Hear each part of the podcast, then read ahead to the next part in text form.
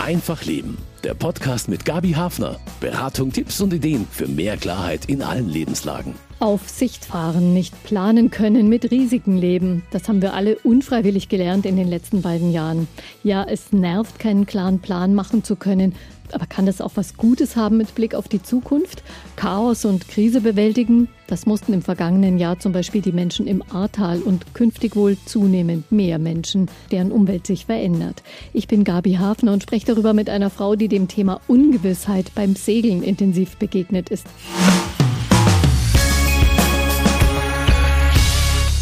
Wir Deutschen lieben Sicherheit. Wir wären gern für immer Stabilitätsweltmeister. Das wird nicht funktionieren. Die Pandemie zeigt täglich.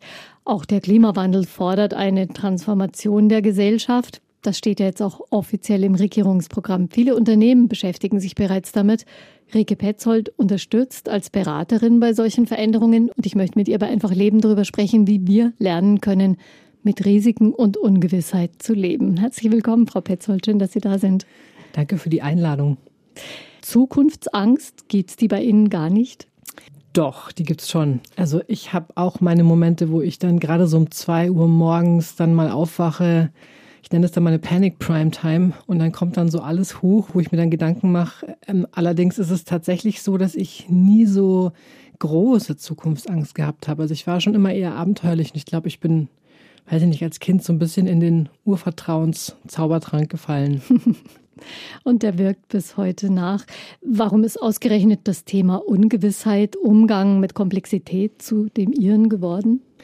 Also ungewisse Situationen, ergebnisoffene Situationen haben mich immer schon total angezogen, also wie magisch angesogen fast. Und als wir dann schon auf dem Boot unterwegs waren, hatten wir durch diverse Pannen immer wieder Zeit, längere Phasen nachzudenken tatsächlich, ob auf dem Wasser oder jetzt im Hafen. Und da war eine Frage, die mir immer wieder begegnet ist, wieso manche Menschen damit totale Probleme haben, nicht zu wissen, was passiert und andere das eben nicht so anfasst. Und das, das war gerade so eine Phase, da ging es ja auch hoch her mit populistischen Parteien und Flüchtlingskrise, so auf einer gesellschaftlichen Ebene. Gleichzeitig wurden uns ja auch immer Fragen gestellt, wie, wie trauten ihr euch das jetzt da segeln zu gehen? Habt ihr da keine Angst? Also es war immer so ein bisschen diese Frage, die überall mitgewabert ist, ja, was ist denn das eigentlich, dieses Bedürfnis nach Sicherheit? Und was gibt's denn da, um vielleicht besser mit einer Ungewissheit, mit einer Unsicherheit umgehen zu können? Da bin ich über die Ungewissheitstoleranz gestolpert und die Ungewissheitstoleranz und die Ungewissheit haben mich dann äh, zu ganz vielen anderen Themen geführt. Also Quantenphysik und Komplexität und Zukunftsforschung. Alles, was so in diesem diffusen Bereich des Nicht-Wissbaren liegt. Also Sie sind da richtig tief eingestiegen, das zu ergründen, nachdem Sie eigentlich durch eine neue Beziehung ganz ungeplant zur Seglerin geworden sind. ja, genau. Wie lange sind Sie schon auf den Weltmeeren unterwegs? Also das allererste Mal auf dem Segelboot, das, das gut, das zählt glaube ich nicht wirklich. Das war im englischen Sprachurlaub da war ich 14 und es war extrem unangenehm. Das war eine kleine Jolle auf einem walisischen, kleinem, ver, verschlammten See bei sehr schlechtem Wetter. Das war auch meine Erfahrung, die, ich, die einzige Segelerfahrung, die ich hatte, als ich dann meinen Partner kennengelernt habe vor zehn Jahren, der begeisterter Segler ist und der mich davon überzeugen wollte, das doch auch mal mit ihm zu machen. Und ich war aber nicht so, war nicht so ähm, entzückt von der Idee, weil ich nämlich auch noch seekrank werde. Das, das weiß ich deswegen, weil ich schon auf Fähren, auf Überfahrten, da ging es mir schon immer gar nicht gut. Da war ich immer sofort nach dem Ablegen total grün um die Nase. Ja, Sie haben auch ein Buch dann geschrieben, ohne festen Boden heißt es. Das bezieht sich auch auf Segeln, aber nicht nur. Und ein Link dazu gibt es in der Infobox. Wann haben Sie sich damit angefreundet, so ohne Halt und festen Boden unterwegs zu sein?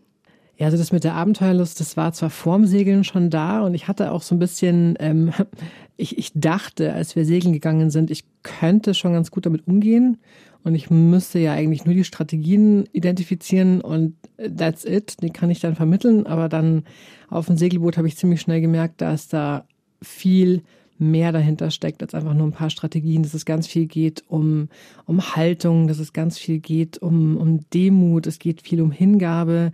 Und das waren alles für mich total neue Themen.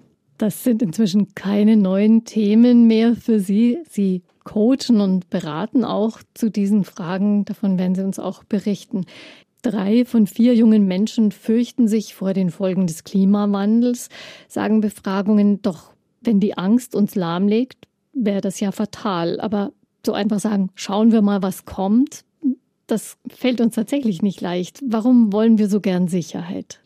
Unsicher zu sein ist letztendlich ja was total Furchtbares. Also auch Menschen, die in, in Krisengebieten gelebt haben, die, die, die haben die Erfahrung ja. Also die habe ich ja jetzt äh, zum Glück selber gar nicht, aber diese Unsicherheit, wirklich die Bedrohung für Leib und Leben, das ist ja auch überhaupt nichts, was wir, was wir uns wünschen sollten. Das ist völlig klar, dass wir ein Gefühl von, von Sicherheit brauchen. Das Problem an der ganzen Sache ist, dass wir nur die letzten Jahrzehnte so viel Stabilität auch gehabt haben im Außen, dass wir gar nicht mehr wissen, wie wir die Sicherheit aus dem Innen herstellen können. Das ist so ein bisschen wie wenn man immer nur mit Navi fährt und dann nicht mehr weiß, wie man ohne Navi sich orientieren soll. Ja, oder wenn man irgendwie verlernt hat, auch zu laufen. Ja, das ist, das ist eine Fähigkeit und die, die Umstände waren ja irgendwie doch sehr stabil und in den letzten Jahren ist es immer instabiler und immer instabiler geworden und wir haben verlernt, damit konstruktiv umzugehen und die Sicherheit nicht nur im Außen zu suchen. Sie sagen ja auch, Sicherheit ist eine Illusion. Was bringt Sie zu dieser Aussage? Vor allem die Gewissheit. Genau, also wenn man das gleichsetzt und das ist das, ähm, wo, das ist meine Sicht darauf, dass Gewissheit und Sicherheit zwei Überschneidungen haben, aber nicht dasselbe sind. Also die Gewissheit ist mehr dieser Zustand, dass ich weiß, was passiert und die Sicherheit ist das äh, Gefühl, das das erzeugen kann. Dementsprechend ist ähm, Ungewissheit einfach nur nicht zu wissen, was passiert. Und die Gewissheit ist eine Illusion. Insofern, dass ich kann einfach nicht hundertprozentig voraussagen, was passieren wird, weil die Welt dafür auch inzwischen viel zu komplex geworden ist. Ja, die war früher schon komplex und es war früher schon so, dass sich Dinge gegenseitig beeinflusst haben. Aber durch bestimmte Faktoren ist diese Komplexität nochmal um einiges größer geworden und es lässt sich nicht vorherberechnen. Also Gewissheit kann es deswegen auch gar nicht geben. Ich kann aber Sicherheit in der Ungewissheit herstellen. Mhm. Ich habe ein schönes Beispiel bei Ihnen auch gefunden im Buch, dass ja manchmal Unberechenbarkeit, Komplexität dass wir das gar nicht immer schlimm finden. Bei Fußballspielen zum Beispiel, wo ist da die Analogie? Ja, da ist die Analogie die, dass ich ja vorher nicht weiß, wie so ein Spiel ausgeht. Sonst wäre es ja total langweilig. Also die Leute, die begeistert sind von Fußball, würden sicher auch kein Fußball so gerne schauen, wenn sie vorher schon wüssten, wer da als Sieger hervorgeht.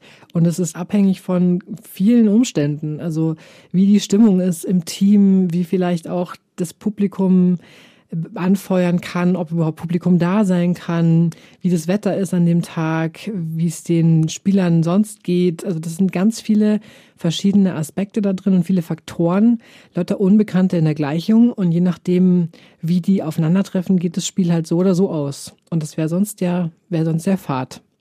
Aber für unser Leben haben wir es schon ganz gerne, wenn da sind auch viele unterschiedliche Faktoren, wenn wir aber doch so eine Ahnung davon haben, dass es gut geht oder dass wir da nicht in allzu üble Überraschungen reinlaufen. Ja, das hätten wir gerne, also das wüssten wir gerne sicher, genau. Können wir aber nicht sicher wissen. Das Einzige, was wir eben tun können, ist eine gewisse Haltung und eine gewisse Anpassungsfähigkeit einzuüben und zu entwickeln, auch mit Situationen umgehen zu können, die wir nicht vorherberechnet haben und mit denen wir vielleicht nicht gerechnet haben. Mhm. Ja, und so ein Gefühl, richtig über dem Abgrund zu baumeln, das ist ja auch nicht schön, wahrscheinlich auch nicht gesund.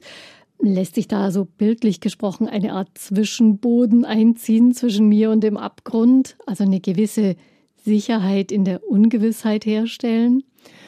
Ja, das kann man, indem man bestimmte Strategien zum Beispiel lernt, indem man sich eine bestimmte Haltung zulegt. Das ist dann dieser Zwischenboden. Also das ist dann diese Sicherheit in der Ungewissheit, wenn ich mich zum Beispiel darauf verlassen kann, dass ich reaktionsfähig bleibe, zum Beispiel. Also, dass ich dann nicht gelähmt bin, dass ich nicht paralysiert bin, weil ich aus vorherigen Situationen schon weiß, das war okay. Es ging immer weiter. Ich habe überlebt. Und das ist so dieser Zwischenboden, zu wissen, okay, ähm, ich weiß zwar nicht genau, was passieren wird, aber egal was das Leben mir zuwirft, ich kann es irgendwie auffangen, ich kann was draus machen, ich kann es weiterwerfen, ich kann es verwandeln. Also das wäre diese Grundhaltung. Ja, wenn Veränderung angesagt ist, egal ob man sie sich aussucht oder ob sie einfach kommt, da kann nicht immer alles so kontrolliert vonstatten gehen. Nee, kann es nicht. Dass die Komplexität sich erhöht, bedeutet, dass viel mehr Akteure auf einmal da sind, die auf viel unterschiedlichere Art und Weise aufeinander heute einwirken, als vielleicht noch für 30, 40, 50 Jahren. Das hat einfach zur Folge, dass alles viel unvorhersehbarer ist. Und wenn dann in der Konsequenz Sachen nicht mehr so planbar und kontrollierbar sind, muss man sich eben fragen, was ist es denn stattdessen? Wie kann ich stattdessen damit umgehen? Und ein Punkt ist auf jeden Fall diese Anpassungsfähigkeit zu schulen auch, also auch bei Mitarbeitern und Mitarbeiterinnen zu schulen, viel gnädiger zu sein, was Fehler angeht, nicht von Perfektion auszugehen. Das ist nämlich was, was total starr macht und starr ist eben das, was wir nicht haben wollen. Ja, das ist so diese Haltung dahinter, also zu entwickeln, dass davon auszugehen, dass es anders kommt als man vielleicht denkt. Das andere ist eine Kreativität auch zu entwickeln, auch zu fördern, auch einzuüben und in dem Vertrauen zu sein, dass wenn Menschen aufeinander kommen, es gibt diesen schönen Spruch von ich glaube, es ist Hannah Arendt, die gesagt hat, wenn Menschen aufeinandertreffen, muss man mit Wundern rechnen. Also diese, dieses Vertrauen noch zu haben, wenn ich die Umstände herstelle, dass Menschen in einem Vertrauen aufeinandertreffen können, dann ergeben sich ganz oft kreative Lösungen, die ich vielleicht als Führungskraft oder auch in der Kommune oder als Entscheider überhaupt nicht auf dem Schirm gehabt habe. Mhm. Wir leben ja auch gerade sozusagen mitten in einem Beispiel für Ungewissheiten und Unvorhersehbarem mit der Pandemie, die immer wieder eben neue unangenehme Überraschungen und Nachrichten beschert. Und da merkt man ja auch, dass tatsächlich auch diejenigen, die dann über Maßnahmen zu entscheiden haben, schon mehrfach ursprüngliche Haltungen wirklich total überdenken mussten. Ja, also das ist tatsächlich eine blöde Situation, es ist eine schwierige Situation, es ist eine extrem herausfordernde Situation und es werden Fehler gemacht, es passieren andauernd irgendwie auch Fehler, es werden falsche Entscheidungen äh, getroffen, wobei man sowas halt immer leicht in der, im Rückblick sagen kann. Aber wenn ich in der Situation gerade stecke, selber und eine Entscheidung treffen muss, dann ist es wahnsinnig schwierig. Und was ich halt sehr viel erlebe, ist, Natürlich viel Unzufriedenheit, klar, weil die Situation ist ja, ist ja schwierig für alle, für manche sogar noch mehr als für andere. Nur da auch ein bisschen ein Mitgefühl zu haben mit denjenigen, die da jetzt da oben sitzen und diese Entscheidungen treffen müssen, weil die Entscheidungen müssen sie unter Ungewissheit treffen und die haben so viele Unbekannte in der Gleichung. Und eine Gnädigkeit gegenüber Fehlern zu haben, das erinnert so an diesen Satz von Jens Spahn, viel zitiert. Wir werden einander äh, später viel zu verzeihen haben. Ja, wir haben einfach am liebsten einen Plan und wenn der dann nicht funktioniert, einen Plan B. Hat dieser Versuch, so alles unter Kontrolle zu bringen, auch Nachteile, wenn man immer sofort eigentlich nach dem Plan oder nach der Lösung strebt? Es macht starr. Also das ist dieses, ich will von einer Gewissheit in die nächste sofort rein sehe aber überhaupt nicht, dass vielleicht in diesem, in diesem Zwischenraum zwischen Gewissheiten auch Lösungen auftauchen können, die ich jetzt vielleicht noch überhaupt gar nicht auf dem Schirm habe. Wenn ich aber sofort nach diesem Strohhalm der nächsten Gewissheit greife, dann übersehe ich vielleicht sogar, was da ganz was anderes, ganz was Neues sogar entstehen könnte. Und ich bin ganz starr auch in meinem Kopf und nicht wirklich in diesem kreativen, lösungsorientierten Modus. Ich habe überhaupt nichts gegen Plan B. Also ich habe auch immer Plan B und Plan C und Plan D. Und das mussten wir beim Segeln ja auch, müssen wir heute noch beim Segeln eigentlich ständig haben, weil der Wind richtet sich ganz grundsätzlich eigentlich nicht nach unseren Plänen. Das haben wir jetzt auch neulich wieder erlebt in der Bretagne. Und da sind immer die Frage, okay, der Wind kommt nicht aus der Richtung, aus der wir geplant haben, dass er kommt. Was machen wir jetzt? Also versuchen wir jetzt da irgendwie den Umständen unseren Willen aufzudrücken und dann wird es unter Umständen eine ziemlich unangenehme Überfahrt. Oder schauen wir, was sind da vielleicht noch für Ziele, wo wir auch hinfahren können. Also es ist dieses, ich versuche nicht den Umständen meinen Willen aufzuzwingen und die Umstände so herzumodellieren, wie sie zu meiner Situation in meinem Willen passen, weil das ist eigentlich ein ziemlich fruchtloses Unterfangen, sondern ich versuche weicher zu sein und mich den Umständen anzupassen. Ist denn unser Gehirn und auch unser Körper überhaupt, sind die dafür gebaut, mit Ungewissheit umzugehen? Denn das erzeugt ja auch jede Menge Angst und Stress.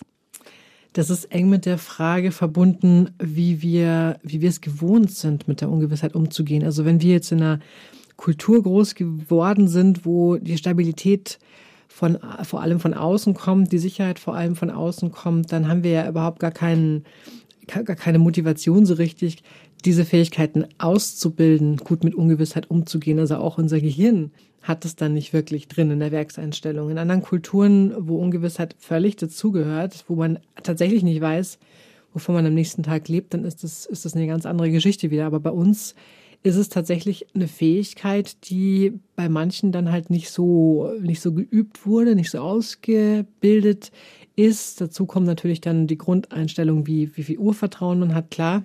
Aber ganz grundsätzlich ist es schon so, dass wenn wir uns mit Neuem konfrontieren, wenn wir uns konfrontieren mit Dingen, die wir nicht kennen, dann macht es erstmal Stress. Gibt es da eine Möglichkeit, in so, eine, in so eine Haltung reinzufinden? Also in eine andere Herangehensweise an Situationen, die uns vielleicht auch ängstigen und ja, tendenziell ein bisschen überfordern? Also man kann es üben und am besten übt man diese Haltung schon in Situationen, die nicht so viel Angst machen und die noch nicht so viel Stress erzeugen. Also im Alltag tatsächlich.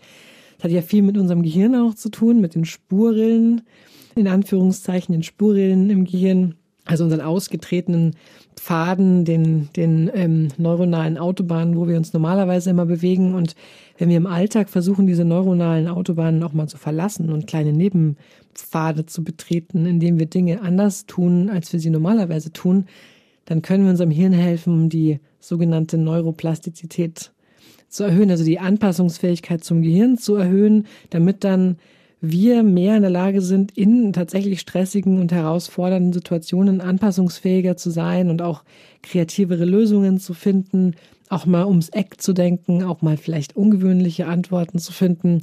Das kann ich machen, indem ich zum Beispiel mal die Zähne mit der anderen Hand putze am Abend. Und das ist spannend, wenn man das macht, wenn man wird höchstwahrscheinlich, wenn Sie das mal ausprobieren wollen, Sie werden höchstwahrscheinlich auf Widerstände treffen. Ja, dann werden Sie zu sich sagen, vielleicht sowas wie, ah, da werden ja meine Zähne überhaupt nicht sauber, so ein Schwachsinn, was war denn das für ein blöder Tipp, den ich heute im Radio gehört habe. Das ist aber ganz normal, weil sich unser Körper, unser Gehirn letztlich dagegen wehrt. Das ist total effizienzgetrieben. Also weil unser Gehirn versucht einfach Kalorien zu sparen. Das braucht ja schon im Ruhezustand viele viele Kalorien und viel an Energie. Und jetzt versucht es halt, dass wir nicht noch mehr von dieser Energie verpulvern, indem das Gehirn einfach auch auf die ausgetretenen Pfade schon zurückgreifen kann. Deswegen ist es dann sowas, eine Reaktion wie, naja, jetzt kommen. Also das sind dann Widerstände und diese Widerstände erleben wir immer, wenn wir was Neues machen, wenn wir was zum ersten Mal machen, wenn uns was fremd ist und wenn wir im Alltag schaffen, trotzdem diese Dinge mal anders zu machen und trotzdem was Neues zu machen, dann üben wir das. Das ist interessant. Also das ist tatsächlich so eine Art Rückmeldung aus dem Gehirn, dieser Widerstand, von dem Sie da sprechen. Dass erstens mal neue Synapsen gebildet werden müssen oder es müssen Synapsen, die wenig genutzt werden, ausgebaut werden. Das sind die Nervenverbindungen zwischen den Nervenzellen im Gehirn. Und das braucht Energie und unser Gehirn möchte diese Energie nicht unbedingt, wenn es nicht sein muss, aufwenden und erzeugt Widerstände. Und das sind die Widerstände dagegen, die wir auch empfinden, wenn wir unsere Komfortzone verlassen müssen, verlassen wollen. Und das erzeugt tatsächlich Stress, insofern, dass Stresshormon ausgeschüttet wird, also das Cortisol. Das ist auch total wichtig. Also das hat uns ja auch geschichtlich gesehen immer wieder gerettet vor wilden Raubkatzen und so weiter und so weiter. Aber heute ist es halt so, dass unser Gehirn nicht unbedingt unterscheiden kann, in der Situation zumindest nicht, ist eine Situation jetzt wirklich lebensbedrohlich oder ist sie vielleicht einfach nur, oh Gott, ich muss zum ersten Mal eine Präsentation halten in meinem Leben. Also das gibt da keine Unterscheidung. Es führt dann auch zu Stress, wenn man das nicht gewohnt ist. Stresshormon geht hoch und das ist auf Dauer ja auch ungesund. Und es gibt dann eben Strategien und es gibt Möglichkeiten, wie man so für sich sorgen kann, dass dann auch dieser, dieses Level vom Stresshormon wieder runtergeht. Und das hilft dann auch im Rückschluss beim Umgang mit der Ungewissheit. Krisen bewältigen ist das eigentlich mehr eine Kopfsache. Sie arbeiten ja auch mit körperorientiertem Coaching. Was ist mit dem Körper in so einem Vorgang, in so einem Prozess? Das ist eine schöne Frage, weil ich, bis ich segeln gegangen bin, ein totaler Kopfmensch gewesen bin. Ich habe zwar vor zehn Jahren diese Ausbildung gemacht im körperorientierten Coaching, wo, wo, Körper eine große Rolle spielt, steckt ja auch schon im Namen, aber das, ich wusste das theoretisch im Kopf und ich habe es auch angewendet bei Leuten, mit denen ich gearbeitet habe, aber ich habe es nicht so richtig für mich selber. Also das, das war so abstrakt. Und dann sind wir segeln gegangen und durch meine Seekrankheit kam dann eigentlich so dieses Lernen, wie stark da der Körper eine Rolle spielt, wie, wie sehr der auch beeinflusst, wie es einem geht und dass man eben überhaupt nicht mit dem Kopf, durch die Ratio, durch den Verstand, durch den reinen Willen, durch die reine Willenskraft erreichen kann, dass man jetzt irgendwie entspannt ist. Also das hat überhaupt nicht funktioniert und diese Seekrankheit und das war total spannend und dafür bin ich meiner Seekrankheit heute auch dankbar. Also außer ich bin gerade wieder seekrank, dann bin ich nicht so dankbar. Aber dass ich dadurch gezwungenermaßen so lernen musste, meinen Körper zu verstehen, besser zuzuhören, ihn besser deuten zu lernen.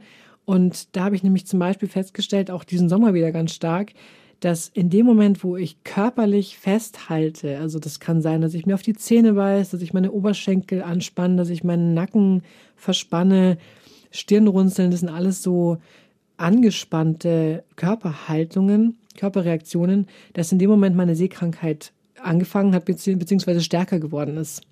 Und das hat erst dann aufgehört, wenn ich dann geschafft habe, diese Dinge nicht mehr zu tun. Also da auch loszulassen.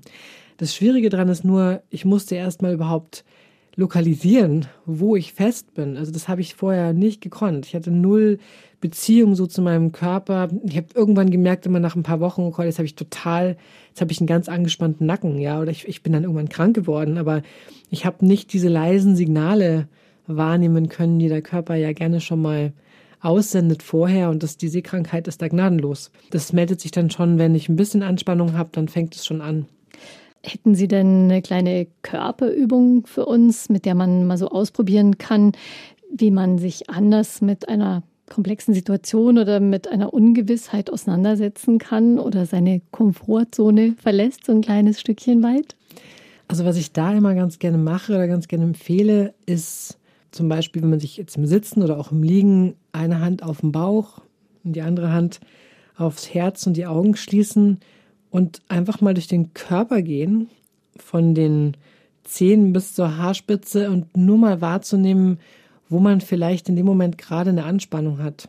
Ja, also mal zu schauen, spannt man vielleicht gerade die Füße an oder die Waden, die Oberschenkel. Vielleicht ist der Bauch auch fest. Vielleicht atmet man auch gerade ganz flach. Das sind lauter so tägliche Körperanspannungen, die man gar nicht so wahrnimmt, außer man hat schon eine hohe Achtsamkeit für den Körper. Und da erstmal zu gucken, zu lokalisieren, wo ist es denn? Also wo sitzen denn so meine Anspannungen? Und dann reinzuatmen in, in die beiden Hände, also sowohl in den Bauch als da auch in die Hand auf dem Herzen und zu schauen, diese Anspannungen mit jedem Atemzug ein bisschen loszulassen. Also wenn Sie den Oberschenkel, wenn Sie die Oberschenkel anspannen, dann mit jedem Ausatmen ein bisschen weicher zu werden und auch überhaupt die Atmung gleichmäßiger werden zu lassen. Und während Sie das machen, werden Sie wahrscheinlich merken, dass auch die Haltung offener wird. Und das ist das Interessante, weil wenn wir von, von Ergebnisoffenheit sprechen, dann reden wir ganz viel vom Kopf, aber nicht so sehr von der tatsächlichen Körperhaltung. Also man braucht auch die, die offene Körperhaltung, den weichen, den bisschen nachgiebigen Körper, um im Kopf sozusagen hm. nachgeben zu können und hm. da was Neues zu finden. Ja, genau.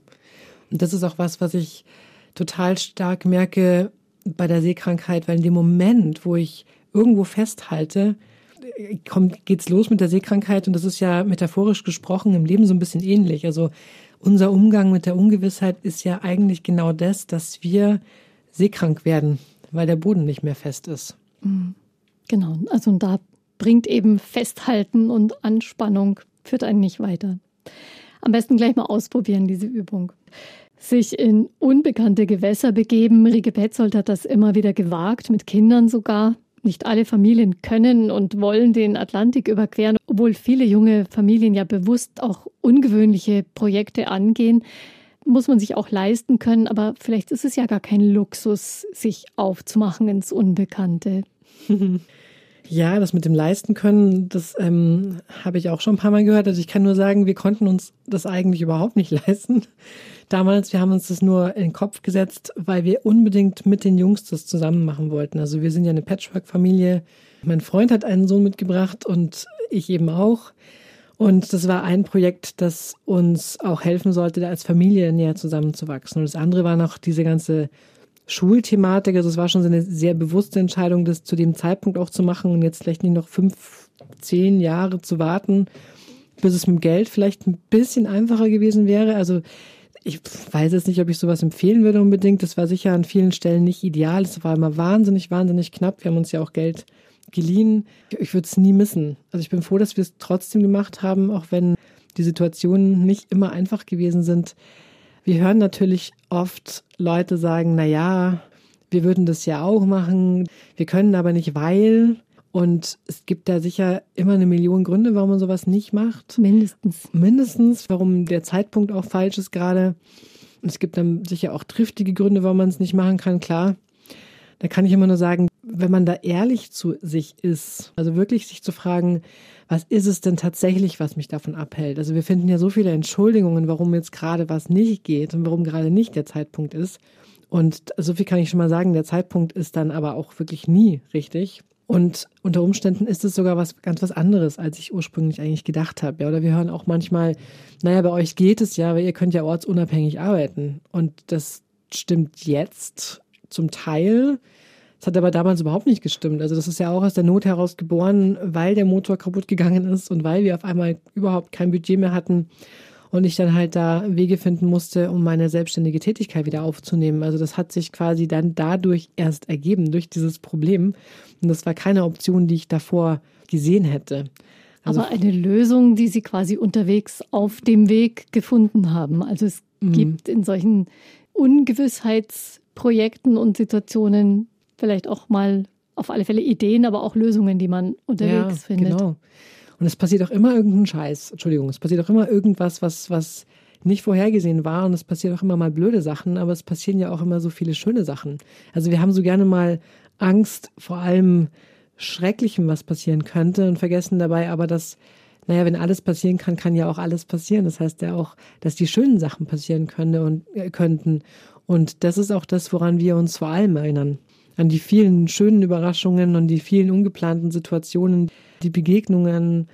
Also es muss gar nicht um den perfekten Plan gehen für so ein Projekt und es wird ja auch für die Zukunft nie den perfekten Plan geben können. Aber es das heißt auch nicht, dass man sehenden Auges hohe Risiken eingeht. Nee, überhaupt nicht. Also da, da würde ich gern zwei Sachen dazu sagen zu diesen Risiken. Also das eine ist immer natürlich, was man denn eigentlich unter Risiko überhaupt versteht weil Risiko kann ja ganz viel sein. Also Risiko ist letztendlich jedes Mal, wenn wir ins Auto steigen, vor allem auf der Autobahn. Also wir sind ja immer so ein bisschen in dieser Illusion, ja, man sitzt selber am Steuer, man muss ja nur aufpassen, aber dass da die ganzen anderen Verkehrsteilnehmer ja auch mit beteiligt sind, ob wir heil von A nach B kommen, das, das blenden wir gerne mal aus. Also diese, diese Risiken, die haben wir im Alltag ja auch. Und was wir dann tatsächlich als riskant empfinden, hat viel mit Gelernten zu tun, mit Überlieferten zu tun, mit Darstellungen in den Medien zu tun. Diese Risikoeinschätzung ist schon mal das eine, was man überprüfen kann. Und das andere ist, also für mich völlig klar, ich würde nicht auf dem Segelboot eine Ozeanüberquerung wagen, von dem ich weiß, das ist total instabil oder da ist ein Leck drin. Es kann natürlich immer was passieren, aber ich versuche schon auch, mich hier so vorzubereiten drauf, dass möglichst nichts passiert. Nur das ist genau das Ding. So ein Boot ist eine schöne Metapher eigentlich auch fürs Leben. Also wenn ich auf dem Boot versuche, 100% Sicherheit zu erreichen, wenn ich da irgendwie hinten fertig bin damit, dann ist vorne schon wieder was locker. Und den Zustand der Perfektion in dem lebendigen System, wo sich alles ständig irgendwie ändert, den gibt's nicht, weil sich die Umstände ständig bewegen und ständig ändern. Und wir haben so viel Leute immer wieder getroffen, auch in diesen Häfen und Marinas, die halt dann schon jahrelang an den Booten rumschrauben und rumbasteln, wo immer noch was fehlt. Also das haben sie auf alle Fälle gelernt. Und man kann auf so einem Meer auch schwarzen Schwänen begegnen. Lange Zeit glaubten die Europäer, es gäbe nur weiße Schwäne. Daran denken wir auch als erstes. Aber in Australien begegneten sie dann schwarzen Exemplaren. Ein damals völlig unvorhersehbares Ereignis und solche sogenannten schwarzen Schwäne beschert uns das Leben wohl in Zukunft ja auch öfter. Rike Petzold kennt sich damit aus. Was ist die Herausforderung dabei bei solchen unvorhersehbaren Ereignissen, solchen schwarzen Schwänen? Ja, das mit den schwarzen Schwänen, das hat auch wieder mit der steigenden Komplexität zu tun, weil je mehr Rückkopplung und je mehr Vernetzung ich habe, desto mehr Wahrscheinlichkeit ist auch da, dass Dinge passieren, die wir nicht vorherberechnet haben. Und derselbe Typ, der diesen Begriff geprägt hat von den schwarzen Schwänen, das war der ähm, Nassim Nicholas Taleb, ein amerikanisch-libanesischer Wirtschaftswissenschaftler, der hat auch erzählt von einer sogenannten Truthahn-Geschichte oder auch der Turkey Fallacy im Englischen. Vogelspezialist. Und diese Geschichte ist die von einem, einem Truthahn, der das ganze Jahr über jeden Tag gefüttert wird von seinem menschlichen Besitzer und daraus schließt, naja, also nachdem er mich jeden Tag so gut behandelt und jeden Tag mich füttert, ist der wohl mein Freund, ja. Dann kommt der Tag vor Thanksgiving und dann merkt er, nee, der Mensch ist doch nicht mein Freund. Ja, dann landet er natürlich als Hauptmahlzeit auf dem Tisch der Familie. Und das ist, was wir Menschen gerne machen, ist, wir gehen von dem aus, was wir kennen und projizieren das auf das, was wir nicht kennen. Und sehen dann eben sowas wie einem schwarzen Schwan überhaupt nicht vorher, weil das ist nicht in unserem Erfahrungsschatz vorhanden. Und wir zumindest in unserer Gesellschaft jetzt so eine Pandemie, das haben wir halt noch nicht erlebt und die war noch nicht mal besonders unwahrscheinlich. Zum Beispiel, wir haben es trotzdem nicht wirklich mitgedacht. Also wir gehen immer von dem aus, was wir schon kennen. Wir halten uns an bekannten Mustern fest. Wenn wir keine bekannten Muster haben, dann suchen wir nach Mustern. Das ist auch der Grund für abstruse Verschwörungsmythen. Das ist auch der Grund, warum dann populistische Parteien in Krisenzeiten so, so gut einen Fuß auf den Boden kriegen, weil sie mit einfachen Antworten kommen, mit einfachen Lösungen. Es gibt aber auf komplexe Fragen und zu komplexen Problemen keine einfachen Lösungen, keine einfachen Antworten. Aber wir, wir sehnen uns danach. Also wir halten uns dran fest und dann neigen wir dazu, dass wir denjenigen glauben, die uns die eingängigsten Geschichten, die einfachsten Antworten präsentieren können, auch wenn die noch so seltsam manchmal sind. Ja, allerdings. Heißt das vielleicht zunächst mal aushalten lernen, dass eben eine Lösung, eine Antwort nicht gleich parat ist oder dass sie halt vielleicht sehr ausführlich aussieht, so eine Antwort? Daran glaube ich tatsächlich sehr fest. Also das habe ich auf dem Boot immer wieder kennengelernt. Ich nenne es den Zwischenraum zwischen Gewissheiten. Und zwar ist es wirklich dieses sich hinzugeben, hineinzugeben in dieses Ich weiß es gerade nicht. Und ich versuche jetzt auch in dem Moment noch nicht das Neue zu finden, die Antwort zu finden, die Lösung zu finden, sofort in das nächste Gewisse zu springen, sondern mal zu erforschen, was ich da zeigen kann. Weil das Spannende ist nämlich, dass in diesen Zwischenräumen genau dort können uns neue Informationen und auch überraschende Lösungen begegnen. Wenn wir versuchen aufzumachen, wenn wir ein bisschen ergebnisoffener sind, dann ist da auch Platz dafür. Wenn wir versuchen, wenn wir eng sind, wenn wir starr sind, wenn wir sofort in die nächste Gewissheit reingehen, dann ist dafür überhaupt kein Platz. Das ist ein bisschen so, wie wenn ich von A nach B fahre und mich benehme, als ob ich durch einen Tunnel fahre. Also ich habe nur das Ziel vor Augen und ich sehe überhaupt nicht, was links und rechts vielleicht von der Straße liegt und was auch noch interessant sein könnte. Und das ist ja, ich habe es vorhin schon mal angesprochen mit dem Fahren mit dem Navi. Also das Fahren mit dem Navi, das ist ja auch total zielorientiert, ergebnisorientiert das führt mich zur nächsten Gewissheit, aber ich sehe überhaupt nicht, was vielleicht links oder rechts da noch liegt, weil ich schaue erstens nicht aus dem Fenster, weil ich gucke nur aufs Navi. Ich gucke aber auch nicht wie so auf dem Stadtplan, was da vielleicht noch sein könnte. Und das ist total schade. Oder wie Sie vorher gesagt haben, also von der Autobahn mal runterfahren, da sieht man ja tatsächlich auch ganz andere Landschaften, kann ganz viel entdecken. Mit Ungewissheit leben. Krisen und Übergangszeiten sind anstrengend. Das erfahren wir ja gerade auch am eigenen Leib. Haben denn solche Krisen auch was Gutes, selbst Corona vielleicht? Das finde ich spannend, weil, also wenn man so sagt, so am, am Rande der Stabilität oder da auch, wo das Chaos ist, da kann tatsächlich Neues entstehen.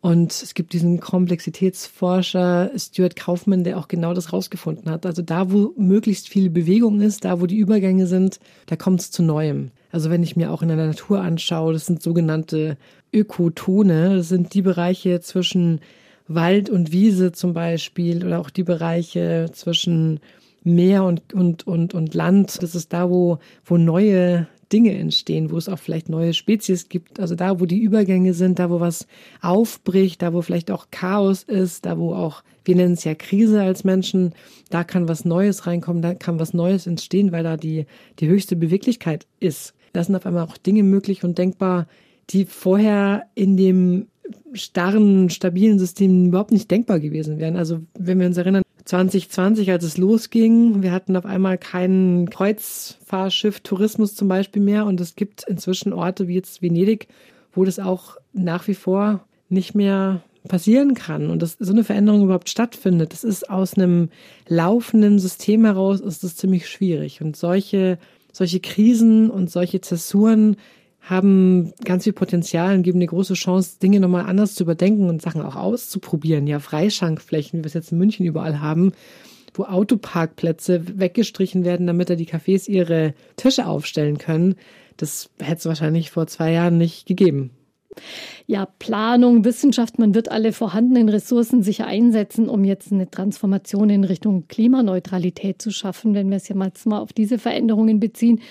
Welche Mittel gibt es denn darüber hinaus, die vielleicht vernachlässigt werden bis jetzt? Also ein Mittel ist auf jeden Fall für mich unsere Vorstellungskraft, dass wir Dinge auch uns ganz aktiv vorstellen. Wir müssen nicht zu den Zukunftsforschern gucken, die die Glaskugel in der Hand haben, weil das, das funktioniert eh nicht mit der Vorhersage, sondern uns selber überlegen, wie wir es denn eigentlich haben wollen und wie wir, was wir wünschenswert finden, was uns wichtig ist, was unsere Werte sind, weil diese Vorstellungskraft ist was, was eine ganz große Kraft hat bei uns Menschen. Also das eine eben die Vorstellungskraft und das andere, das ist dieses Zusammenkommen vom Menschen und zu gucken, was sich da zeigt in dieser Kreativität. Also wir haben als ein Projekt momentan zum Beispiel ein, ein Bürgerbeteiligungsformat laufen hier in der Nähe von München, wo Bürger und Bürgerinnen zusammenkommen, die sich größtenteils vorher noch nie begegnet sind und die dann in Kleingruppen von vier bis sechs Leuten gemeinsam Zukunftsgeschichten über ihre Heimat erzählen. Also wirklich so Science Fiction.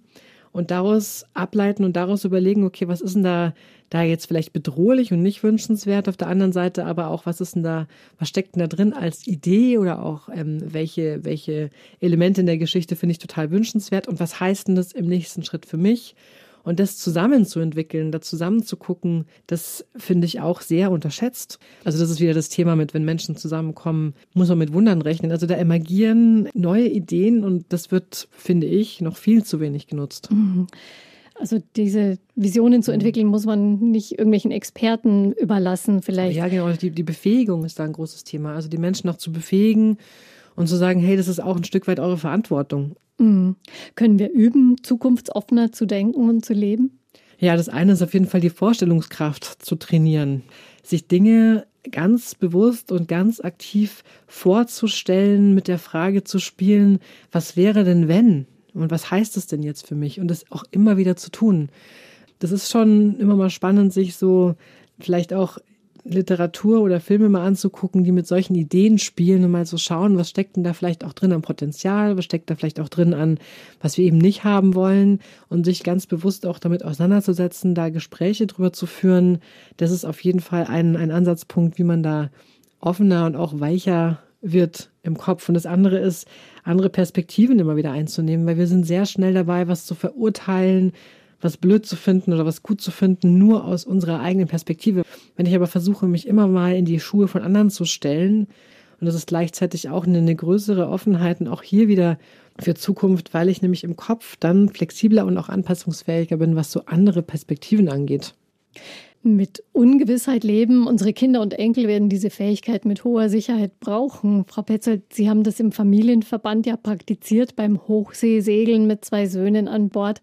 Wie sind die mit den verschiedenen Krisen und Stürmen umgegangen?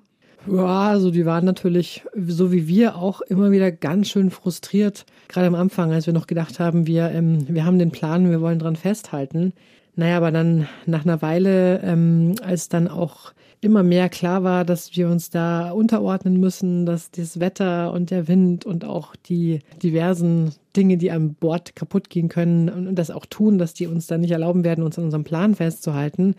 Und wir das immer wieder erlebt haben, war dann schon klar, okay, wir müssen das anders angehen. Wir sind jedes Mal sonst frustriert und streiten uns als Familie und Das ähm, hat dann auch dazu geführt, dass wir allgemein weicher geworden sind, auch die Kinder, also auch gelassener und, und anpassungsfähiger. Wir haben dann immer versucht, das Beste zu machen, tatsächlich aus den Situationen und zu sagen, okay, also wenn wir jetzt nicht nach A segeln können, dann gucken wir doch mal, was bei B Spannendes anzugucken ist. Das ist das eine. Das andere ist aber auch die Frustration zuzulassen, also zu gucken, was ist denn da gerade das Bedürfnis? Will ich jetzt irgendwie auf den Tisch hauen, weil ich total sauer bin? Oder bin ich einfach echt traurig und enttäuscht, dass irgendwas nicht klappt? Oder habe ich vielleicht doch mal Angst und immer zu gucken, was ist denn da gerade das Gefühl und was, was, was brauchen wir vielleicht auch gerade als Familie? Mhm. Kinder zu Ungewissheitstoleranz erziehen? Kann man das versuchen? Also man kann es auf jeden Fall, ähm, wie ich finde, momentan, wie wir das ganz gut machen im Schulsystem, äh, ziemlich verkacken weil wir mit dem Rotstift unseren Kindern abtrainieren, Fehlertoleranz zu entwickeln. Das ist so schade, weil Kinder wachsen eigentlich auf, bevor sie in die Schule kommen, mit so einem Urvertrauen an, das wird schon klappen. Ja, also die lernen ja auch sprechen, die lernen laufen, ganz ohne Schule. Die fallen dann halt hin und stehen wieder auf und dann probieren sie so lange ein Wort auszusprechen oder laut auszusprechen, bis dann halt Reaktion kommt. Und dann kommen sie in die Schule und dann werden sie konfrontiert mit diesem mit diesem Fehler machen und mit diesem, das ist, du bist nicht richtig, das war falsch, das wird sanktioniert.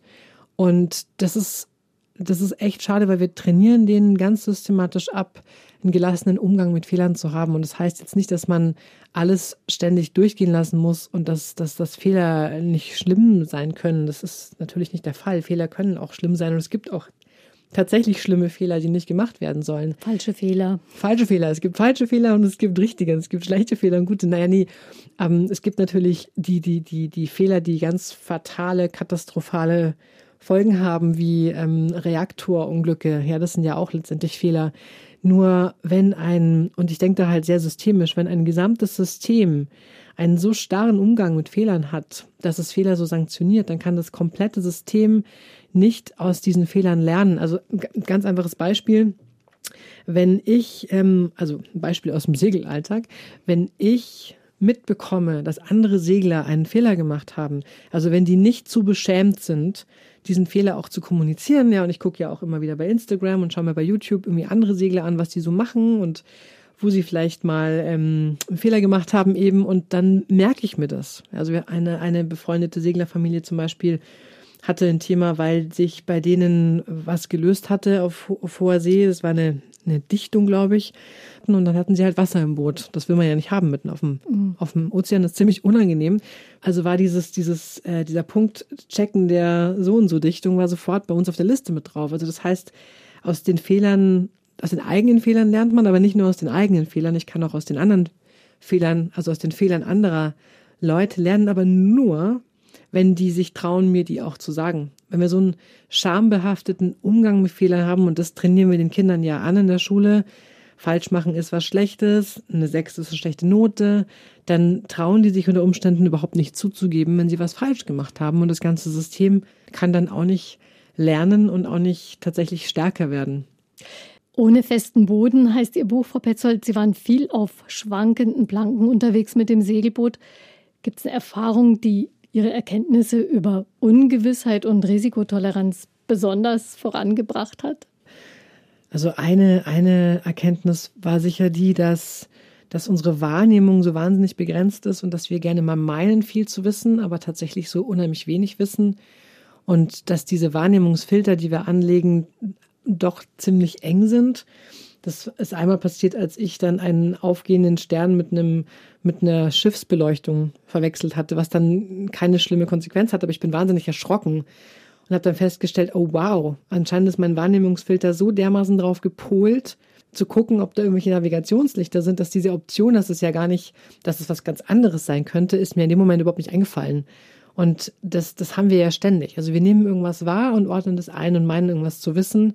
Und es könnte aber auch ganz anders sein. Und viele Informationen, die kommen bei uns auch überhaupt nicht an. Ja, das war das eine, was ich da irgendwie sehr eindrücklich immer wieder gelernt habe und gemerkt habe. Und das andere war auch dieses Vorbereiten auf, ja, wie bereitet man sich vor auf so eine Atlantiküberquerung?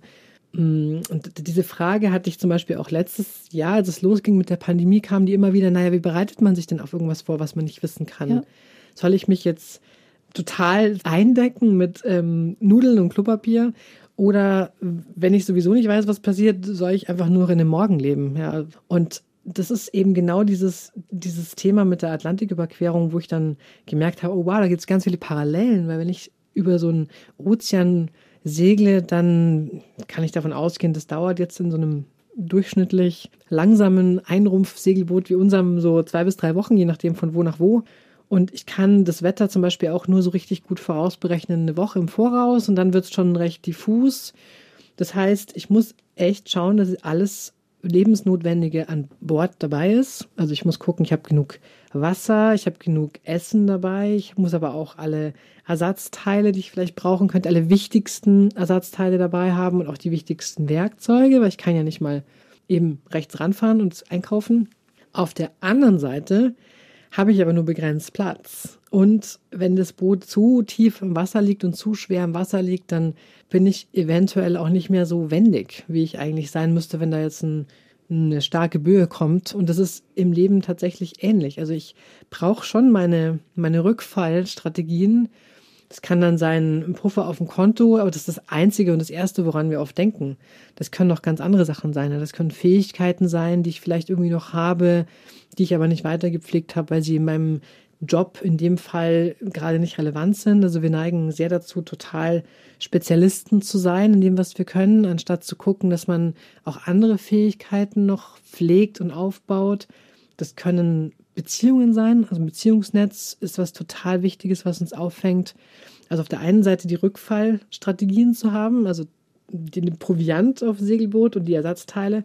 Auf der anderen Seite aber auch immer wieder Ballast abzuwerfen und zu schauen, wie minimalistisch kann ich denn sein, dass ich immer noch wendig bin? Muss es denn jetzt das zweite Auto wirklich sein oder wie viel Fixkosten habe ich denn? Kann ich vielleicht was runterschrauben, dass mich da irgendwie auch flexibler werden lässt? Und ich nenne das immer so ein bisschen diesen, diesen Sweet Spot. Also so eine Balance zwischen auf der einen Seite Backup und auf der anderen Seite aber so ein gewisser Minimalismus und wo dieser Sweet Spot aber ist zwischen diesen beiden Polen ist total individuell. Also das muss man rausfinden. Planen, was geht, Vorsorge treffen und dann mm. sich trauen, äh, sich auf sich selbst zu verlassen und auf das, was man so an Strategien entwickelt hat. Wie geht's jetzt weiter? Wir stehen noch am Anfang des Jahres. Eine Frage, die wir uns auch in diesem Jahr wahrscheinlich noch oft stellen werden. Vielleicht auch mal als Stoßseufzer. Frau Petzold, was wäre Ihre Maxime mit solchen Momenten der Ratlosigkeit vielleicht umzugehen? Also eine Maxime, ich habe sie, glaube ich, vorhin schon mal angesprochen, ist dieses, naja, wenn alles passieren kann, dann kann ja auch alles passieren. Also das ist gerne mal, wenn wir nicht wissen, was passiert, überlegen wir Worst Case, Worst Case. Also was ist im schlimmsten Fall, was kann alles Schreckliches passieren. Also wir sind sehr auf der negativen Seite, hat ja auch so evolutionär gesehen äh, uns recht weit gebracht. Auf der anderen Seite ist es auch ein bisschen schade, weil es kann auch immer ganz viel Gutes passieren. Es muss nicht immer nur das, das Schlimme eintreten. Und das ist das eine. Und das andere ist tatsächlich dieses, es geht immer irgendwie weiter. Und was ich jetzt gerade erlebe, ist ein, ein sehr starkes Festhalten und Zähne zusammenbeißen. Da müssen wir jetzt irgendwie durch. Mit in Klammern, danach ist es dann irgendwie wieder normal oder irgendwie wieder wie vorher das ist nicht mein Gefühl. Ich glaube, das ist was Neues am Entstehen. Ich kann nicht sagen, was es ist, aber es ist irgendwas anderes und ich bin irgendwo auch froh, dass es was anderes ist, weil ich schon denke, dass wir uns als Gesellschaft oder auch als Menschengemeinschaft ähm, da anpassen müssen, verändern müssen, weil wir jetzt auch mit dem Klimawandel sehen, dass wir nicht so weitermachen können wie vorher. Und irgendwo ist da auch jetzt eine Tür aufgegangen und es ist eine Chance, dass was Neues entsteht und dass ich merke schon, dass da auch was passiert. Wenn wir uns festbeißen, an dem wir müssen jetzt zurück zu dem, wie es vorher war, dann ver verlangsamen wir das Ganze eigentlich noch. Und dann, es gibt im Buddhismus diesen schönen Satz, Leid ist Schmerz mal Widerstand. Und wenn wir uns da so einspreizen, also es bewegt sich was, es ist was irgendwie am Geschehen, aber wenn wir uns einspreizen und versuchen, das Alte wiederherzustellen, diesen bekannten Status quo, dann ist es genau das, was dieses Leid auch erzeugt. Also Mundwinkel nach oben und locker lassen, wenn es irgendwie möglich ist. Vielen Dank, Frau Petzold, für die Perspektiven, die Blicke auf Ungewissheit und Unsicherheit, wie Sie sie auch auf dem Boot, aber auch im Leben oft erlebt haben. Dankeschön. Vielen Dank auch. Und das Buch von Rike Petzold heißt Ohne festen Boden, erschienen im Kösel Verlag für 18 Euro zu haben, unter anderem in der Buchhandlung Michaelsbund oder auf michaelsbund.de online. Und da finden Sie auch den Podcast zur Sendung gerne weiterempfehlen. Einfach Leben. Ein Podcast vom katholischen Medienhaus St. Michaelsbund, produziert vom Münchner Kirchenradio.